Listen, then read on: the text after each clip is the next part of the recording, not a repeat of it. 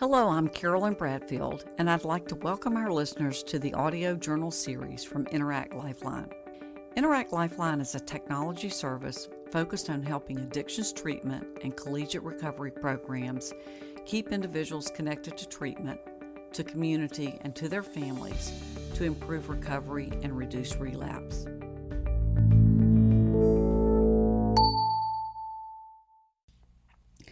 This will be my second Christmas without my daughter Laura, who struggled for 15 years with addiction but lost her life to overdose on December 21, 2017, right before the holidays. In the two years since her death, I've taken care of myself in some ways, but not in others. Battling addiction with a loved one or battling it, as an addict takes a toll on you personally. There is the stress of not knowing what's going to happen next the lack of sleep when you stay up through the night, hoping to hear the door open and your loved one walk in, the constant anxiety. If you don't care for yourself, then your health and well being will suffer. Self care is complex, but it's a gift that you should try and give yourself. Don't think of it as something selfish, but rather something necessary to stay strong. Here are some thoughts for all of us who need to do more to care for ourselves with the gift of self care. Set healthy boundaries. When you are surrounded by addiction, you have to set physical, emotional, and mental limits so that you avoid being manipulated, used, or violated by the addicts in your life. Boundaries are simply guidelines that you express to others so they know how you want to be treated and what happens when they cross those boundaries. In my relationship with my daughter, some of the boundaries I set included what I needed her to, to, contribute to the house while she was living there, how I needed to be communicated with respectfully, and the rules around any type of substance use around me or in my home. Take care of your body. For me, taking care of my body was not on my to do list after my daughter died. As a result, I gained weight, ate poorly, got very little sleep, and just overall felt physically weak. When you are fighting addiction yourself or on behalf of a loved one, you have to take care of your body. Start by adding a healthy dose of exercise to your routine. You don't have to do CrossFit or run a marathon, but you can start by simply walking 30 minutes a day. Exercise releases those endorphins that make you feel better relieves stress, and helps you connect with others if you engage in sports activities. Because sleep affects our mood, helps us keep a healthy weight, and reduces stress, trying to keep a regular sleep pattern is important. Start by recognizing what your sleep patterns are and where they are off balance. Then change your routine to eat earlier, not watch TV as your go to sleep routine, and keep your room cool and quiet. And finally, eating healthy has some very strong benefits.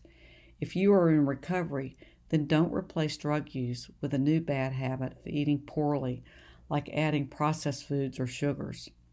A good diet improves your mood and is a cornerstone of self care. Use mindfulness to reduce stress and increase a feeling of well being. Mindfulness is the practice of purposely focusing your attention on the present moment and accepting it without judgment.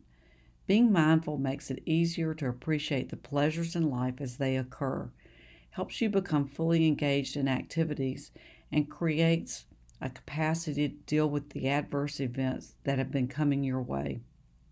And if you're struggling with addiction, there are quite a few zingers that you struggle with. People who practice mindfulness find that they are less likely to obsess about what they may what may happen to them in the future or have regrets over the past. Mindfulness helps people become less preoccupied with the success or concern themselves on how others might judge them. There are many ways to practice mindfulness, but most often this is done with meditation and finding time to sit quietly, let your thoughts come without judging them, and focus on relaxed breathing. Self care means finding balance in your life.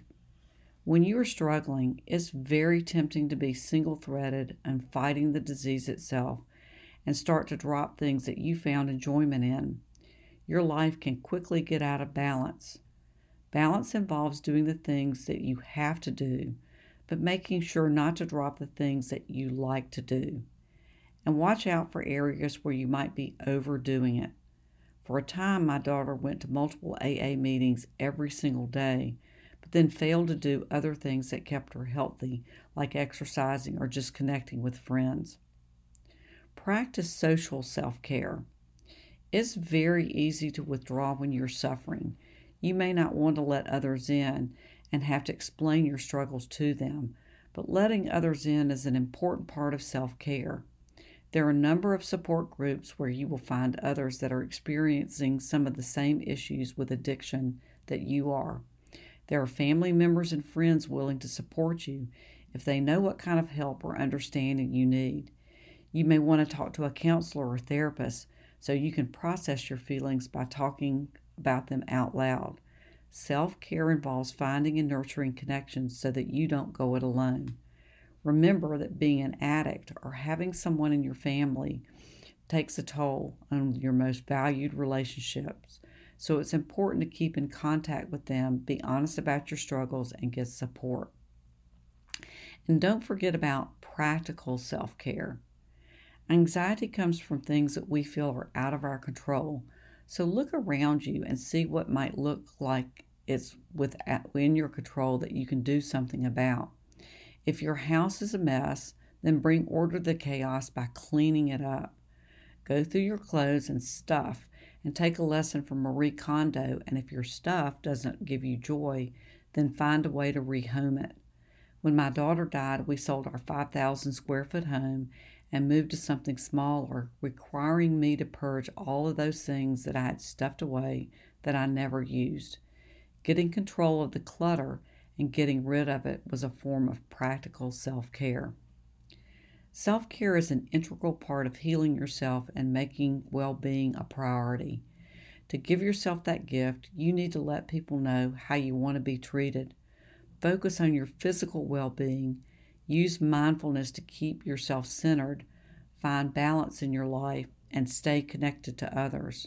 Self care also means keeping our environment stress free, clutter free, and organized. Self care is a gift that you can give yourself that brings balance to a life that addiction has thrown out of balance.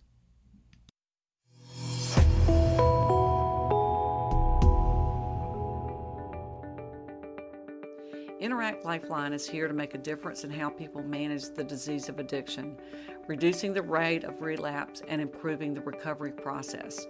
We offer treatment and collegiate recovery programs, a technology service to keep families connected to treatment, to support communities, and to family. This is Carolyn Bradfield, and you've been listening to our audio journal from Interact Lifeline.